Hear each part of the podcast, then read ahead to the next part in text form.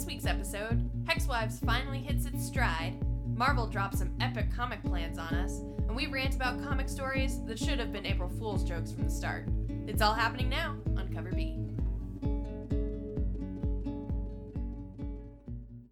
Hey everybody, welcome back to Cover B. Hope everybody is having a good day Yes. or evening Yes. or afternoon Sure. or day. You already said that.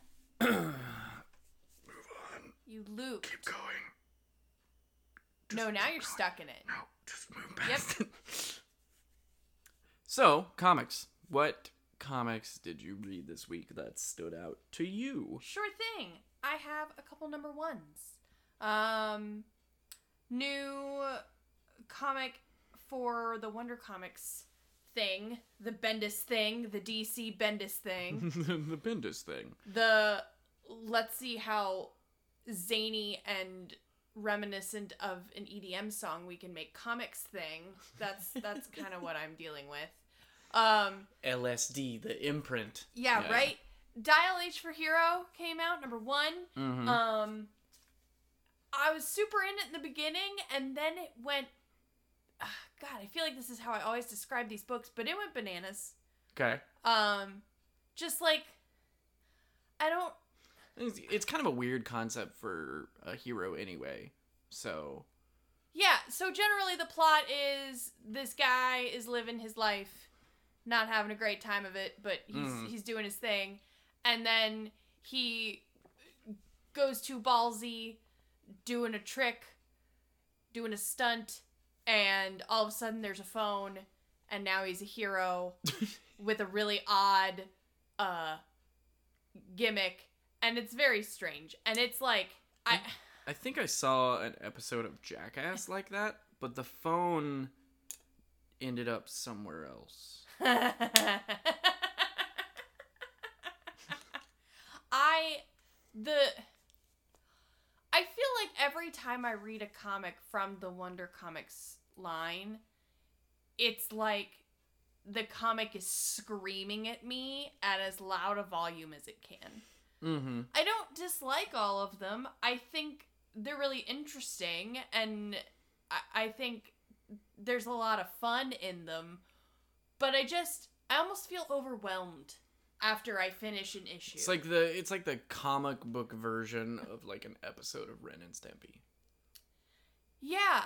Maybe Like, even like, like Loud absurdity for like 20 minutes. I think it's even worse than that. It's what I think is happening here is Bendis is trying to quote unquote reach the kids.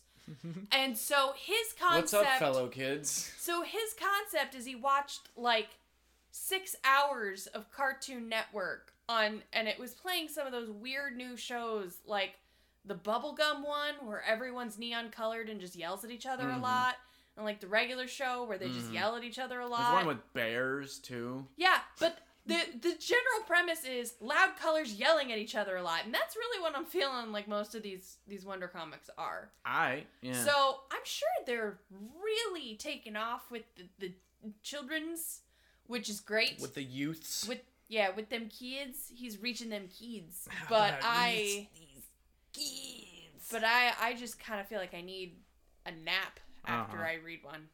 I'm still trying though. Fair enough. I'm You're still, in, I'm interested. Yeah. I'm intrigued. It makes me feel. Well, I mean, he's not writing. He didn't write this one. no, either. but he's, kind of coordinating He's them. uh curating. Yeah. The Wonder Comics. but I feel like I don't know. I, I either And feel he's writing Naomi, but he's not writing. It either makes me feel really young or really old, Mhm. and I haven't decided which. Fair enough. Other book I read this week was Kelly Thompson's new foray into Archie comics with Sabrina the Teenage Witch number 1. Um which I'm enjoying exclusively because now it feels like uh I'm getting to read the second part to Nancy Drew, but this time with magic. I love Kelly. Mhm. She's wonderful. Kelly Thompson is wonderful. really you've never mentioned her before. But Um, I'm putting a but in there. but But big old butt. a lot of it has the same voice. Mm-hmm. Okay, it's Yeah, I all mean, people get their tone and Yes, and her stick to tone is very, we'll call it consistent. Mhm. Um, and so this one has almost the exact same appeal as Nancy Drew, which I really enjoyed the Nancy Drew run. Don't get me wrong, I'm hoping for more. I don't know when the hell she'd have time to do more, considering she's on everything now. I don't know how she sleeps. yeah, right.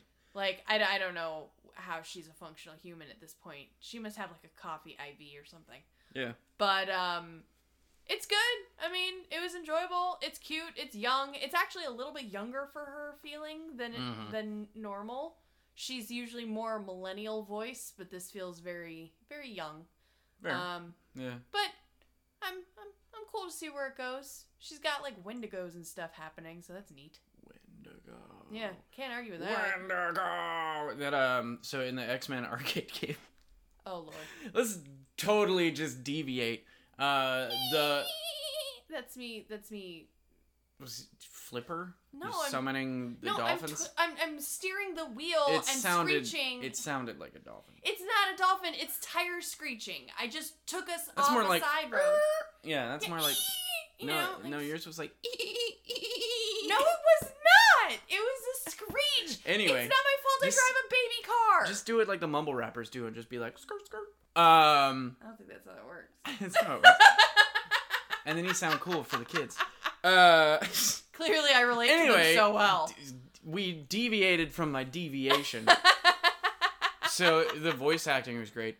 Um, because like Magneto would shout things at you like X chicken and stuff. But my favorite part was like every five seconds when you're fighting Wendigo, he would just shout Wendigo. it was great. It was wonderful. It was good shit. That is that is that good shit. Video games, AAA games ain't got shit on a ch- bouncing Wendigo shouting his name at you. It's good Oh, stuff. Good times. Anyway, as far as my comics, Oh, For the you week. read stuff? I did, yeah. to know. I, I am not just here to totally divert the conversation to useless crap.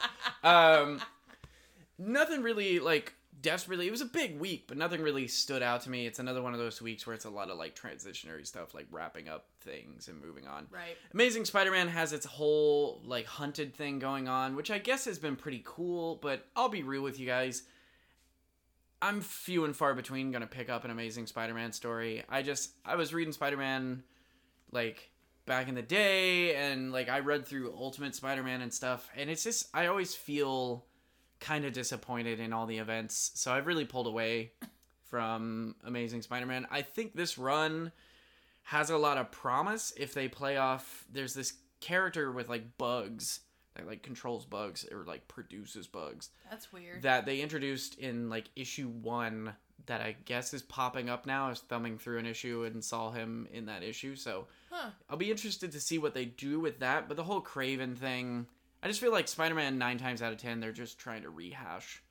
Like they had like clone stuff last year and stuff. Anyway, So, well, and side note, I have eh, reading Spider-Man in and of itself, any and all of are you about to go on a its Spider Verse rant? No, I'm not actually. I got this. Okay. But it's it's its own like full-time job trying to keep up with all of that. Mhm. But my problem is that it's just big loops of the same type. Like you Yeah. said, it's all like when you know if you side veer and go down the Squirrel Girl lane, Kraven's a good guy now and actually is protecting endangered Well, species. yeah, and I- so like I don't know why you got to make him a bad guy. Well, again. this has something to do with like Kraven clones. Um, I don't know. oh lord. Uh, anyway, I've heard the Hunted event is pretty tense and is okay. I haven't heard like great things. If you're into Spider-Man stuff, might be worth checking out. There are only like two issues in the Hunted. Um, otherwise, I read the one kind of regular issue that stood out to me was Hexwives number six. Um, Hex Wives, similar to one you're reading that we're still kind of jury's still out on, uh, the Female Furies yes. is this book where the whole premise is kind of founded around this really like anti-feminist, anti-woman empowerment world. right. And it's for a reason. There's this coven of witches and this like cult or religious group called the Architects. They have been fighting these witches for like millennia apparently. And at some point they decided to take these six, I think six powerful witches and put them in this like simulated world that's like the 1950s and they're all housewives. And they their husbands are all architects who like keep an eye on them and they like keep them isolated and keep them busy doing like mundane housework and shit and they like make sure that they don't do anything where they might draw blood from themselves or like an animal because that will trigger their magic and they're like constantly wiping their memory and stuff. Anyway it issue number six was a huge payoff issue and it was hella worth it. Really? it started it started in issue number five. They like started to figure out what was going on and attacking like rising up uh, but issue six was just wonderful and it's all really tongue-in-cheek which is nice it's not like overly like preachy and That's political good. like i've said in the past like even if i'm in support of the message you're trying to give if you get too political and too preachy it can like eh, you know it can Right. scare people away but this one's fun and you know it puts these sort of concepts out there and lets you obviously see what's right and wrong and it's obviously trying to make a point about like women empowerment and stuff like that's definitely there but it's not overly like in your face like Right. this is what's happening but it, it was a cool transitionary issue like the next coming i don't know how long they intend to go with it but the next coming issues are going to be pretty cool um, so i'm excited to see where that goes. So if you haven't been reading Hex Wives, it's definitely worth looking. It's a Vertigo title from DC. Um, really worth picking up. I believe it's Mirka Andolfo is doing the art, and I want to say it's Ben Blacker doing the writing. I don't 100% remember though. Um, I will look it up while I rant about the second thing that I want to talk about, which is on everybody's mind today. Batman has officially made it to the thousand comic club. Yeah, Ben Blacker. It it is Ben Blacker. Chris knows his stuff. Um, Detective Comics has reached its one thousandth issue, so. Woohoo! Happy Batman Detective Day. Happy 1000 Batman. I hope you survive the experience. Um it was a cool issue. I read the Action 1000 when it came out. These like big like transitionary issues, like these big number issues, they always tend to be very like kind of you know, they they celebrate the character. Um and this one did that. It but it you know, they do it with like a bunch of little stories um, but it was cool. There was particularly one in the middle that was about towards the end. I think it was actually towards the end. That was about his like relationship with the Bat family, and it was like oh. all the Bat family hanging out, so you got to see all their different personalities and kind of see where they're at, and just all of them interacting, and it was just fun Aw, having that's them all good. there. Like Batgirl and Batwoman are having an argument about why she gets to be Batwoman and I have to be Batgirl. And That's Damian's awesome. generally just shitting on everybody, and like That sounds about right. Tim and I forget her real name, but you know Tim kind of just doesn't want to be there. Huntress and Orphan kind of just don't want to be there and stuff like that. So it was pretty cool. Um, and it, it was sweet. Like it had its sweet moments, but it had its like cool story moments, and it was a good book. So in sometimes I avoid these like milestone issues with like Right. all these extra pages because the stories in it are just so fluffy that it's like, oh, cool. I could have read this on like Reddit. You know, what I mean, this this could have been a fan comic. Why'd I pay ten bucks for this? Also, this one, it's all over the news, so I'm not worried about spoilers. It gives us the first introduction of Arkham Knight in the official DC continuity. So the Arkham Knight Oh. from the game of the same name, um, created by Rocksteady, which in that game turned out to be a different, like a character we already know, like a character who's already in the comics. But in this game or in the comics, it's a new character Oh, that's cool. and they gave him a really cool motivation. I guess he looks at it like he's looking at Batman do his thing, like beat up Jokers and beat up Riddlers and punch crooks and stuff like that. And he's like, "Wow, look at this guy who puts on this like facade of justice and then beats up the mentally ill and beats up people who are just too desperate and just need help." And like look at him respond to everything with violence instead of like these other so he's got this very chivalrous noble kind of reason that he hates batman and i think that's really dope Like I don't, I can't think. They may have, and y'all can correct me if you want. Um, but I can't think of a character who's approached a superhero that way, like anywhere, where it's like, yeah, you know, the Joker's terrible and stuff, but have you ever thought about getting him help? You just punch him and you put him in the worst asylum in the world. You know what I mean? Huh. You don't like yeah. you could throw him in the friggin' um, Watchtower or the Hall of Justice and hire like the best psychologists ever to come in and treat him, but you throw him in this like rickety ass asylum yeah. all the time after Yeah. you've punched the shit out of him and stuff like that. So it's it's a really cool setup. So that's gonna be fun to see where it goes in 1001 and 1002. Might actually start picking up Detective. I haven't been picking it up just because it's a lot. Um, but who knows? That's Could pretty cool. cool. So Detective 1000. There's a ton of covers. There's literally like over 80 individual covers, including all the exclusives and stuff that people have done for it. Print run is probably more than likely over a million That's like insane. more than likely over a million. Someone was telling me that I think Alex Ross mentioned or took pictures of like multiple pallets of these that he got for his exclusive. So that's easily like thousands of books. Oh so yeah, it's gonna be it's gonna be nuts. in the millions. We so it shouldn't be shouldn't be hard to get. I personally got the 1940s cover by my boy Bruce, Bruce Timm. Timm. Um, the Because Steve- Bruce Timm is awesome. the Steve Rude uh, 1930s cover is also very good, and the um, uh, Jock I think did the 2000s cover. Capullo did the 2010s, and then there's also covers by Frank Miller, uh, Steranko, Tim Sale. Um, The Frank then- Miller one is weird. Frank Miller, my challenge to you, listener, is to pick up a copy. You don't have to buy it. I actually wouldn't recommend it. Uh, pick up a copy of the Frank Miller cover and just stare at it and watch it get worse as you stare at it. I love Frank Miller, like he's a legend, and I love the books that he does. And in the actual panels, even though it's hideous, his art works. It you know what I mean? Like it, sense. It works. I can overlook it. I don't mind ugly art if it's kind of like if the grit fits the tone. You know what I mean? But when he does covers, it's just it, it literally as you look at it, it's like one of those like magic eye things where you're trying to find like you're trying to find the picture in the like swirls Yeah. of like LSD in the pattern. and but it's like as you look at it just this ugly thing builds and builds and builds it's like it literally rots as you look at it um anyway detective comics 1000 pick it up definitely worth a read batman fan or not Nice.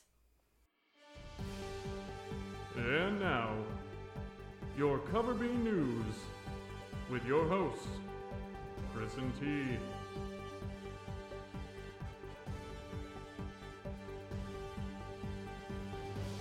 News time it be time for news for news. There's quite a bit of news this week. true there's some So, some movie news right off the bat. yeah Um, they ha- are in talks. It's apparently not 100% official yet. It might be by the time this airs, but they're in talks. Marvel is for the lead frontrunner of the Eternals to be Angelina Jolie. oh okay neat Not a name I thought I'd ever see associated with a Marvel movie. yeah true That's you know, there's just there's like two sides of Hollywood in my head. I don't know how real this is or if my brain just makes stuff up. But I see Hollywood split into like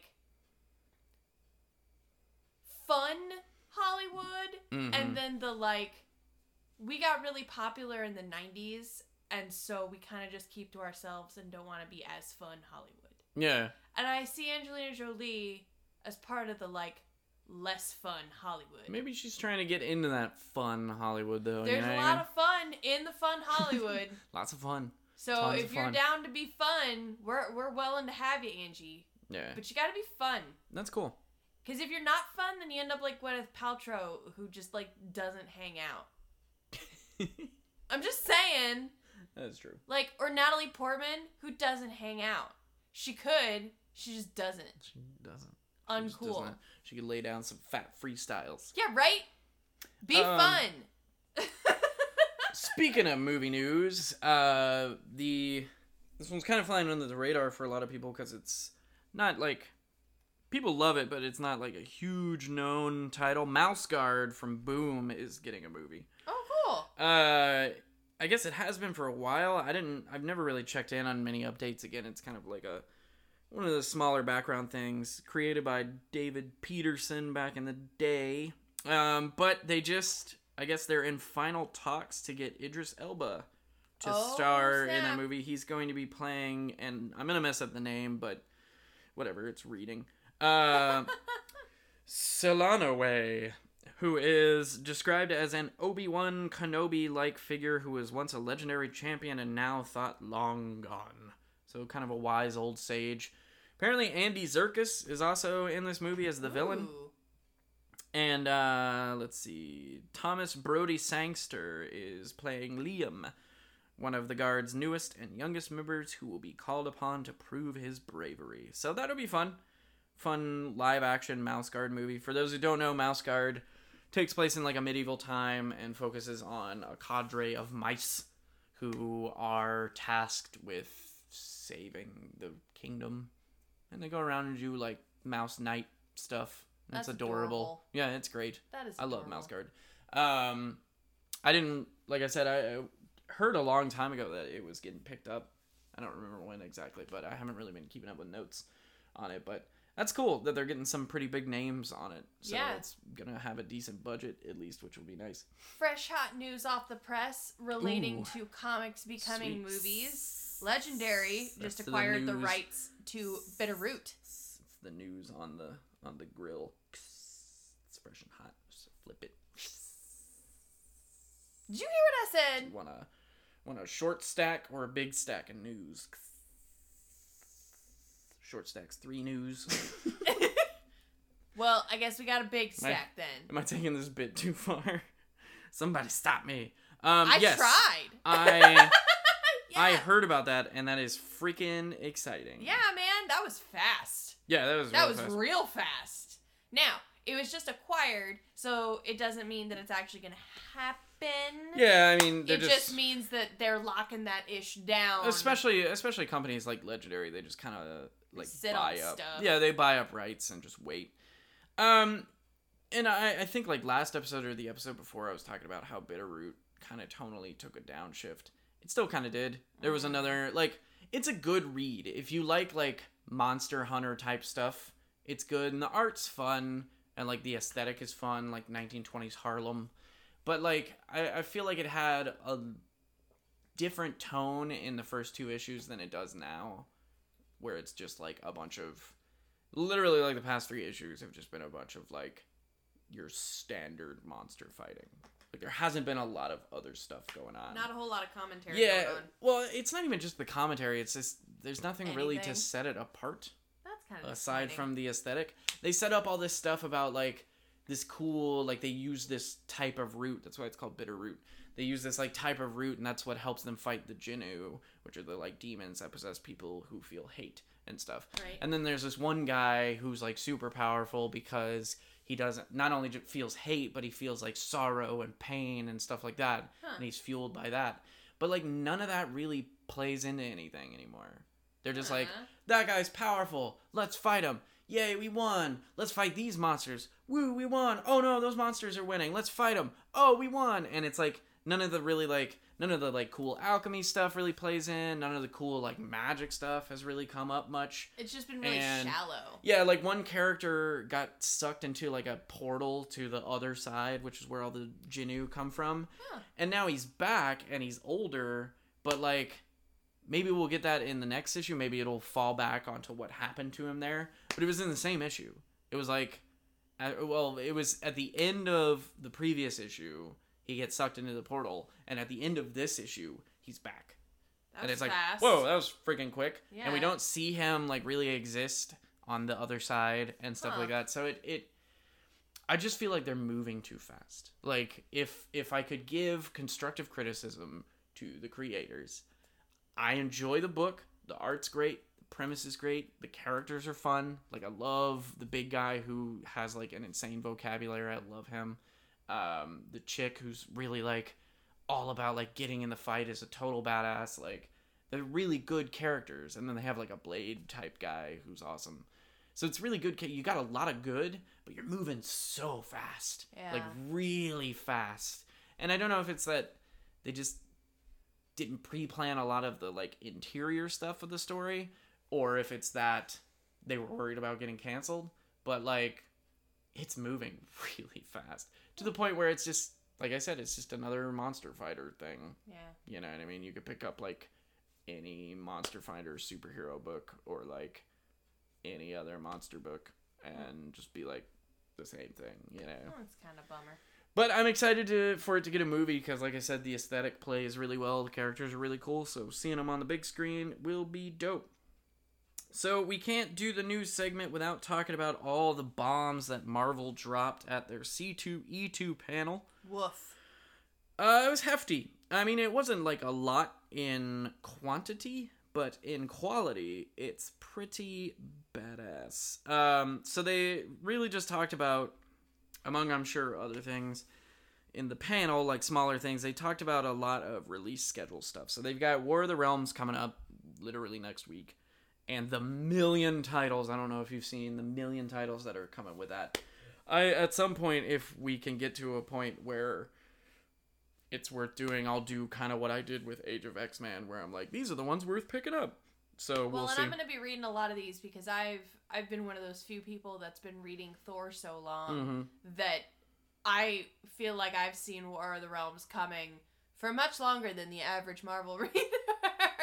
Yeah. So I'm like, let's do this already. So Jason Aaron and Al Ewing are going to be doing a Valkyrie title. Woo! Um, that takes place after the events of War of the Realms. Hell yeah. That's going to be cool. Valkyrie's kind of a hot ticket right now. I think it'd be neat if they merge main continuity Valkyrie with Ragnarok continuity Valkyrie and either have those two working together and interacting in some way or just like give us a new Valkyrie that is essentially Ragnarok And Valkyrie in the main continuity. So, Technically, Ragnarok uh, Valkyrie has been introduced because yeah, she was she's in, in, exile. That's what I'm saying. Is she's in Yeah. exile, so she's already been in the comics. Right. I'm just saying I would like to take that one and have it in the main continuity in some degree. So either have a new character get Valkyrie powers or become the new Valkyrie and be that Ragnarok Valkyrie, Right. or have regular Valkyrie and Ragnarok Valkyrie like hitting it up, That could be being really cool. being like buddy cops. Um, Jonathan Hickman, some new writer no one's ever heard of, um, is back. that was in- a joke, by the way. yeah, entirely. It's Jonathan frickin' Hickman. Is Jon- Jonathan Frickman. Um, I'm so stupid. Is back at the House of Marvel Mouse, and he is doing two X Men titles. Um, one titled House of X, and one titled Powers of X. So if you've been reading Marvel comics over the past month, you've probably seen at some point a blank white page that either says some nonsense about um, this is off the cuff, so this isn't the exact quote, but uh, something about like evolution and two species come head to head, and you either adapt or conquer or some sort Yeah. of crap. Obviously, two species or like two groups coming head to head, and they either have to like overcome each other or like defeat the other or whatever it might be. Um, or you see a blank white page that just says Hickman. Wonder what that one's about. Anyway, um, he's going to be doing House of X and Powers of X, two X Men titles. There's a cover. I don't know if it's it's a promotional illustration. I hope it's a connecting cover. Like I hope they do it as a connecting cover by Mark Brooks. That is one of the most beautiful X Men pieces of art I have ever seen. If we haven't shared it on our Facebook, we will. I'm gonna make sure of it because it's gorgeous and it's got like everyone standing there. Looks like Charles is gonna be officially back. He's already popped up back in the books. Um, if you haven't been reading Astonishing X Men, that's where he pops up. Um, so Xavier is probably going to be back. Obviously, Cyclops and Wolverine are back.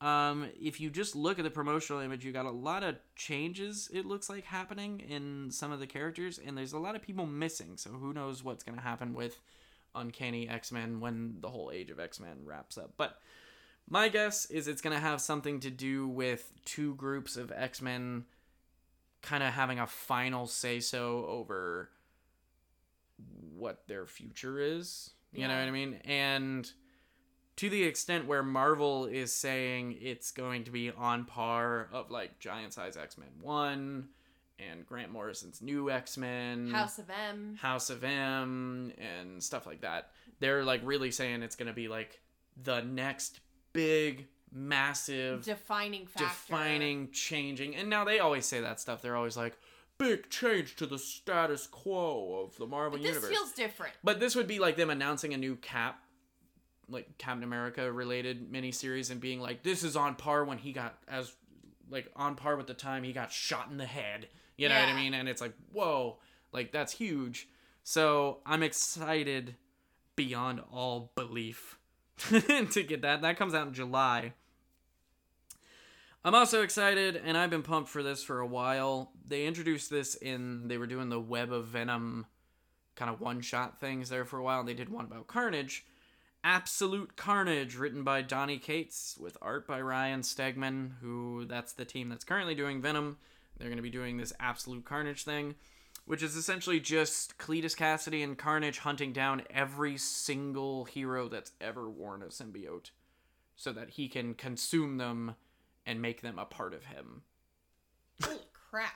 it's intense. So he essentially learns in Web of Venom that the symbiotes, and we also learn it. Venom learns it at a different point in time, but basically symbiotes leave like trace data of like if a symbiote swaps to somebody else, they take trace DNA of their host with them because the whole point of them is they like collect this data and they're supposed to return back to Klyntar and make like a data bank Huh. of like all these. So what he realizes is, hey, cool, that means symbiotes can absorb people. So I'm just gonna go around doing that. And now he's hunting down like every single symbiote to consume it and make it like a part of him. And he's also going to be hunting down every person that's ever worn a symbiote because they still probably have traces of symbiote in them.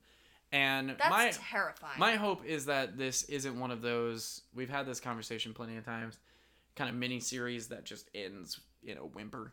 You know what I mean? I really want this to end with Carnage being like, because Thanos is gone.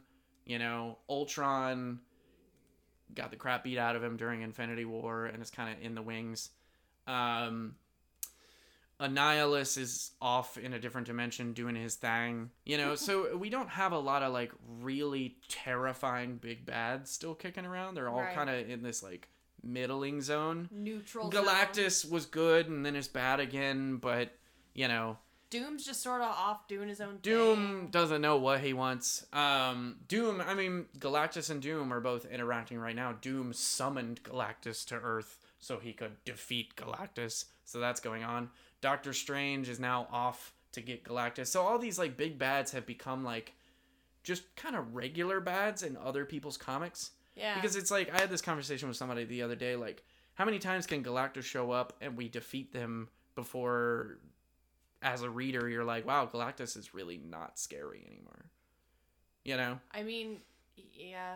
And that's why this is related, I promise. That's why I like what they're doing with the Hulk right now. I haven't been talking about No Road Home, which is going on because it's a weekly and I want to wait until it's finished Yeah.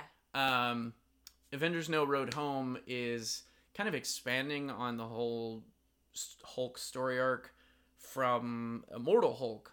So between those two books, they're making Hulk really freaking maniacal and kind of menacing. Huh. And it's not really a direction he's gone before, even when he was like World War Hulking and beating the crap out of people. Um, and so Hulk might be one of those next really big bads. But I think Carnage could as well. Like Carnage is already terrifying. People hate it when he shows up. Imagine if he gets like super powered and like massive or heck, like they introduced this Null, the like symbiote god, who's like trapped in the center of Klyntar, which is just a collection of symbiotes essentially. What if Carnage gets there? you know what I mean? That's some bad news. What, what if Carnage somehow manages to like overcome Null and is now like god of the symbiotes? That sounds mortifying. You know, that's a big bad. That's a galactic level big bad that you can have that you can use everywhere for like an unforeseeable amount of time in Marvel. You've just introduced like a Galactus level, a Thanos level big bad that we honestly haven't had introduced since like the 60s and 70s. That would be. You know really what I mean? So it's like it would be really cool to take this character that's already a cool fan favorite villain, and you've got the key to make him like an oh no, oh my god, stop please, that's my skull type character. Right. Do it, like go to town on it. So I hope that goes. And just to finish it up, we have a mystery title, which supposedly is supposed to be the is going to be the like culmination of all these things. So like War of Realms and Absolute Carnage and House of X and Powers of X are all going to somehow tie all back into this big mystery event that's going to happen in December. Huh. And it's supposed to be like huge. Now again, it could be like Civil War 3, Oh God, you know no. or or something crazy like that. But um, we'll see. But it was big, big time release things um, at C two E two. So Marvel's throwing it down hard. Only other news I had is that Zack Snyder needs to stop running his mouth. Oh God, yeah. He he's continuing to do so. He started his tirade basically with a profanity filled rant about how if you if if you think Batman and Superman don't kill people, which is literally like defining factors of both Yeah, Batman it's, and it's Superman. pretty much their But thing. if yeah, you yeah. don't if you don't think Batman and Superman kill people, you need to grow up. Like you need to you can just like F off. Like I I don't who who hurt you, Zack Snyder? Who hurt you, man? like I don't understand why he, when he he reads comics and absorbs comics, it's like Frank Miller or bust. yeah. Like every identity of comic he absorbs has to be steeped in this like Well, uh, like really dark like the darkest timeline. yeah, yeah. You know what I mean? he i like if you haven't read his like what he says it's it's rough. Because he literally like this is a guy who has made his career and i feel like continues to want to make his career making movies for a specific set of people.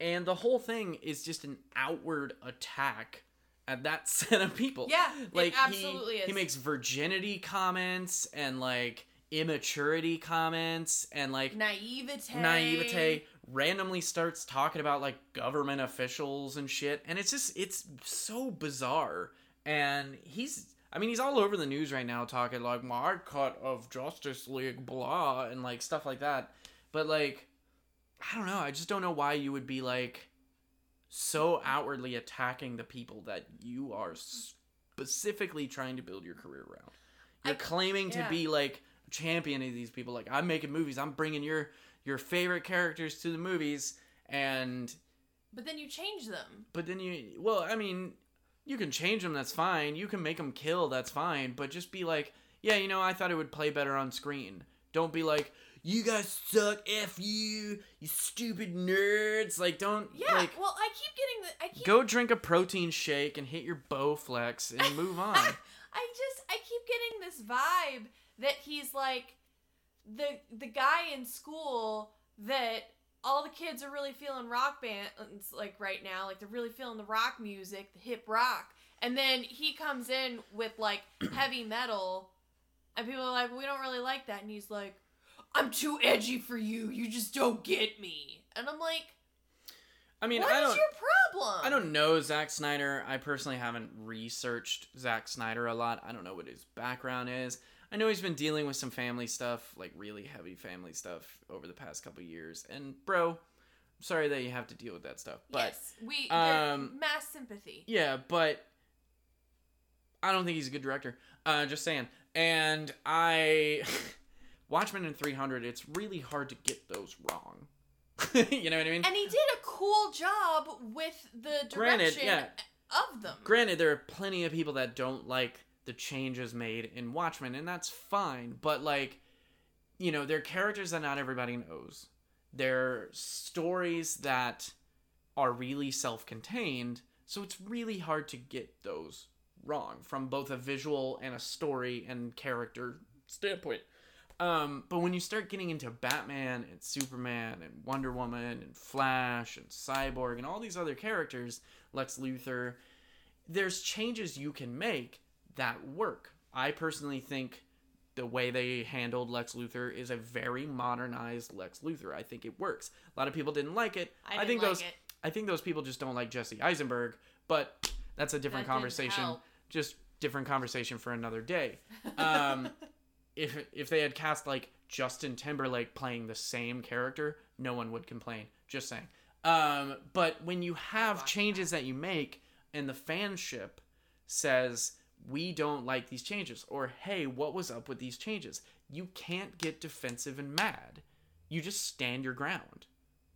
You know, and the fact that he gets defensive and mad, in my opinion, says that he cares more about his vision than the culture. Yeah, You I know what I mean? and I think too what you're trying to say is that he's he's trying to stand as a champion for the characters and a champion of the IP when he may not recognize it for what it is. Mhm. and he may not appreciate it for what it is without his own influence. Yeah, he yeah. only appreciates it He- yeah. because he's the one who made he it. he is a fan of his Batman, Yeah. and he is a fan of his Superman, Yep. and those are the movies he wants to make. Yep. And I I just think that's a problem, in my opinion. And it, it may No, be it absolutely it may be me just trying to like justify just generally kind of not liking Zack Snyder's stuff. Um, but I don't know. That's that's kind of how I feel about it. I feel like he's more concerned about just using these characters to put them on screen and doing it the way he wants, no matter what. And it shows in the fact that he gets so pissy when people are like, "Why'd you do this?" And he went off on an attack of the fans of the things that he's claiming to be a fan of. Yeah, and You I think I think you know too that like I really enjoyed his directorial, you know, style in 300. I really enjoyed it in Watchmen. I was super excited when he got put on the DC stuff.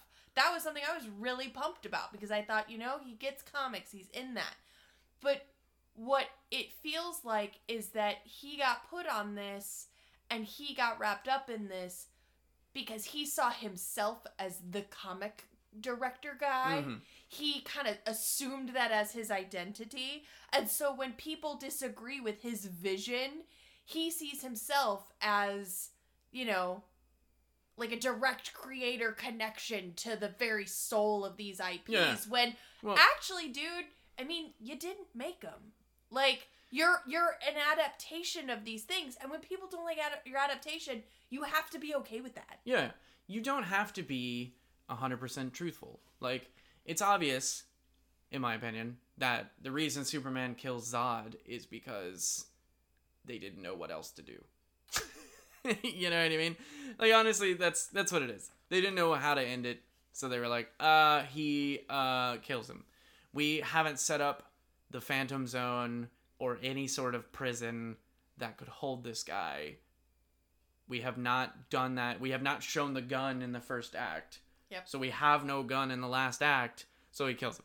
Yep. Like that's obvious. That's Yep. how it was. They didn't know how to wrap it up, so they were like, "Uh, ooh, uh, kills him." So you don't have to say that. You don't have to be like, "I'm bad at filmmaking." you know what I mean?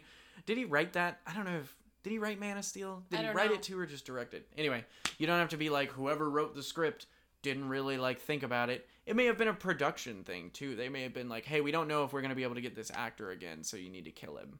You know? Well, and hell, they may not Warner have even wanted Brothers to use proper- Zod in the very first Yeah. one, but the producers could have been like, "Well, we want to sell tickets, so make it Zod." Yeah, well, uh, you know, the the producers and Warner Brothers could have been like, "Hey, we we can't get this guy for a sequel, so you got to kill him." Who knows? But you don't have to say that. You just calmly respect that and this goes back to what we talked about yesterday about toxic fanship. Respect that this person is upset or even just inquisitive because they give a shit about the stuff you're making.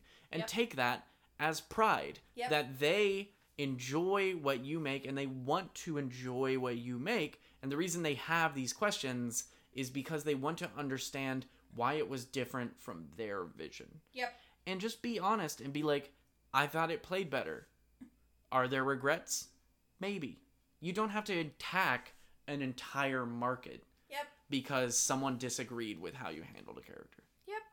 Exactly. That's what it is. That's it. So for our last segment, we're going to do kind of swiftly because this has been a longish episode. We're going to talk about all the times that Trump said smart things. April Fools. I couldn't. I, that was a bad setup. So we're going to talk about That was a really bad setup. so I'm- April Fools is coming up. Did yeah, you know that? Yeah. So so for April Fools, April 1st is April Fools Day. We are going to talk about the stories and comics that we're pretty sure the editorial staff wish they could say, April Fools, just kidding. That didn't actually happen. Please don't hate us. Please buy our comics again. Because, fun fact, in in all of these decades of comic book writing, there's been a lot of them Oh God, yeah. like a lot of them. And I'm not gonna go over the same like two that I frequently bring up, you know, how Carol Danvers got like impregnated by her own son or weirdness and how, you know, Scarlet Witch and Quicksilver keep having special time stuff those things I'm going to leave out. These are more like plot that happened that just shouldn't just shouldn't have happened. Just shouldn't have happened. Yep. Um, I'm gonna open up with a fun one. Um, it's a popular one whenever you talk about like weird shit that happens in comics. Action Comics 592 and 593, namely the story arc wherein a creature known as Sleez Oh no. gets Superman and Big Barda to make a sex tape. What? Yep. What? Yep. He Ew! Yeah, so he mind controls Barda and Superman and introduces them to a uh a adult film maker named Grossman. Shut up. Yep. And uh I believe they if I'm not mistaken, I believe they don't actually make the sex tape. Uh-huh. I think they get out of it just uh, before. just before So instead of full rape, it's just like sexual assault. Yeah, they like get up to the point where it's like time to make a sex tape, and then they manage to like bust out of the mind control. Yeah, because Yeah, that's not consent. yeah, so that happened. oh no. John Byrne wrote, wrote that one, I believe. 592, 593. They're actually pretty common issues. You can find them if you want. They're pretty easy to find. They're not like super expensive. So, I don't know what it is, but recurring themes in comics are when two people are are portrayed to have sex that just shouldn't have sex. yeah. Oh, and fun fact the whole thing was so that Sleez could raise enough money to get an army for Darkseid. Oh my god. yeah. So wait, Darkseid was gonna use Big Barda. Oh, no, oh, it's even worse. Yeah, right? It's so bad. Oh god, that is just so. This, th- my next one actually involves apparent consent, but that doesn't mean it wasn't icky. Okay, Mm-hmm. so in Spider-Man: Sins Past, Mm-hmm. um, there's an infamous storyline in which we find out that Gwen Stacy Yeah. had a very uncharacteristic affair Yeah. with Norman Green Goblin Osborn. Yep. And not only did she have sex with him, she then got impregnated and had twins, Twins. Yeah. who then become a problem later down the road for Spider-Man. yeah, yeah. Why? Why is it a plot device to make women uncharacteristically do stuff with dudes they shouldn't be doing stuff with. I don't know. It's the same way how in no, this isn't technically a comic. This is a, a um, this was a DC adaptation, film adaptation of The Killing Joke. They had Batman and Batgirl doing it. Why? Why? Yeah. It's gross and it's creepy and it's like it's portrayed icky and like it's just stop doing that. That's not a plot device. It's like rape. It's wrong. To me, and I know this could be very argumentative and I could, you know, get some heat for this. But in my opinion, if an author is writing a character completely out of her standard behavior just to push a plot point or or develop some bizarro world story and you're having her uncharacteristically have sex with someone she typically wouldn't Mm. that's basically character rape Yep. because it doesn't make sense Yep. it's a it's offensive Preach, girl. writers it's offensive we are beyond this so, it's, it's just not okay speaking of weird Spider-Man sex, oh god Segues are fun. Uh, Spider-Man Reign, which is a story, it's a miniseries, four issue miniseries, takes place 30 years in Spider-Man's future, and I believe has officially been listed as a separate Earth. So it's Oh. like an alternate universe i haven't Spider-Man. heard about this Uh, in that, Mary Jane is dead, but appears to Spider-Man as visions. Would you like to know how she died? oh god She died from poisoning of radioactivity due to Spider-Man's secret stuff. Oh my god oh my god Spider-Man's web fluid, if you were, and the poisonous radioactivity with there within over years of exposure, which good for them. Uh, kind of like how Lois gets cancer because she boinked Superman. is that a thing? Does I it- think so. do you have sources for I'm gonna that? find out. I Don't could have just- just made that Don't up. just shout stories in the middle of me up. talking about a story. Anyway, so yeah, that one obviously is a uh, a bizarre one that I'm sure It's gross. long you know people would like to not not have. Um, I also want to talk about how at one point Ben Grimm died, and because this one's just, I guess it's fun, but it is kind of. I feel like if I were reading comics at the time that this happened, I would be really weirded out. So if you were reading comics when this happened and you were weirded out, let us know. Um, so Ben Grimm dies, yeah. Okay. So, after trying to get along without him, uh, Reed Richards eventually creates a thing that takes them to heaven. and through some convoluted, very weird, like, stuff, Ben eventually decides to come back with them. And when they're trying to get back, they go above heaven What? and they meet the one above all. Who Oh. in Marvel, there's the one below all, which is like the lowest creature, and there's the one above all, which is the highest creature, and it's Jack Kirby. Oh my god. Like it's totally Jack Kirby, totally supposed to be Jack Kirby, and he like draws them a happy ending. I I can't. And he like there's a scene where he's literally like drawing the rocks back on to Ben Grimm. Like Ben's standing in front of him and he's like, "Oh, let me just draw these." And I mean, I guess in the comic book world, God would be a comic creator. But it's just kind of I don't know. Again, if I was reading comics at the time, I feel like I would be a little a little weirded out by that. Yeah. No, that's awkward.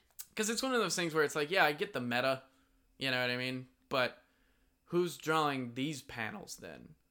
Is there a one above the one above all? Is it like two Jack Kirby's stacked on top of each other? like, what's going on? By the way, I'm pretty sure I made up the Lois Lane super I Superman. think you were thinking about Mary Jane I probably was. because Well, that's what what she died is- from cancer of Yeah. Spy- Spidey's What I think it is is that there was a Spidey's spider sense. there was like a discussion online about how it doesn't make sense that Mary Jane would have that happen, but not Lois when Lois like actually carries a child to term and everything. But I guess Soup's probably not radioactive though. You think the things that come out of his eyes have no level of radioactivity? I don't know. I don't know. That's a different debate for a different day.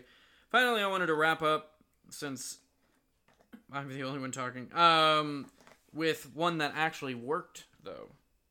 Really? Because I remember a few years ago when I'm sitting in the comics, the comic shop. I'm sitting in the comics. I just sit in a bathtub of comics on my daily basis. It's how I read. Um, We have enough. and I heard tell of a post-apocalyptic Scooby-Doo retelling. Scooby Apocalypse. Oh yeah. Absolutely bizarre, super crazy idea. No way it's gonna work at all, and it's awesome. It is really good. It's wrapping up here pretty soon, so plenty of trade paperbacks if you want to read it. But Scooby Apocalypse is a weird, like reimagining of Scooby Doo, where the gang is surrounded by literal monsters in a post-apocalyptic setting. That's There's like violence and gunplay, and people die, and Oh like it's legit, but it's so good, and it's still Scooby Doo in its own like right. The characters are still them. Like Shaggy's a hipster, you know. Velma's like an evil scientist. Oh my god. Daphne's like a news reporter, and Fred's her cameraman. And Scooby's like a dog with like a Google Glass on, and it's it's so good. It is very worth picking up, and it absolutely fits this list of something that I'm sure people were like, "This has to be an April Fool's joke, right? Like this can't be legit." And it was legit, but it was so good. Huh. It's So- kind of like the the horror Archie comics. Yeah, Like you yeah, in wouldn't their think own way like Jughead the Hunger and would stuff be any good, but yeah, it just works. So Wow. Nice. Well, that's going to be it for us this week. that is all, folks. I Trademark, That's already. patent pending. Mm, I don't. That's think- ours, man. I'm the first one. Um, Dib dib dib dib dib. That's all, folks. I have some cartoons to show you when we get done with this. I think. Cartoons. I think they're animated Car- features. Cart. They're old school. I'll show you after we get done. Okay. Don't don't worry. I'll fi- I'll fill it out. Good. Anyway, thank you for joining us. Thank you guys. Uh, if you want more cover B, Of course you do. Uh, why wouldn't you? Uh, we are on Facebook and the Twitter. The tweeter. Where all the where all the kids hang the out. twiter. Uh, at Cover B Podcast. You can also follow Chris and mine Instagram accounts. Find us on MySpace and read our Xanga, It is. our live journals. So I did have a Xanga. I I'd did both. have. I was always moving on to the next I cool didn't thing. have a live journal. I, my MySpace was sick though. Yeah. Music played and it had color skins. yeah, you had like cool backgrounds. And Oh stuff, man, mine was. Yeah, I was always. It was pretty much for me in like middle school and high school. It was whenever a cute girl was like, "You totally need to get on this social media." I was like, "I'm there, babe." I was really dedicated to my MySpace. Yeah, nice. Like really dedicated. Anyway, find us on social media. Um, Please don't find our MySpace. don't don't hunt down our MySpaces and Xangas because you will be It's- desperately ugh. cringed. Uh, and we're both on Instagram, so check it out. Yep. Check out our website. Maybe buy some merch. Shoot us some emails or some Facebook messages if you have ideas of stuff to talk about in the show. Yes. Um, comments, all the comments. Yep. So stay tuned for next week for our next episode of Cover B. bye, guys. Bye.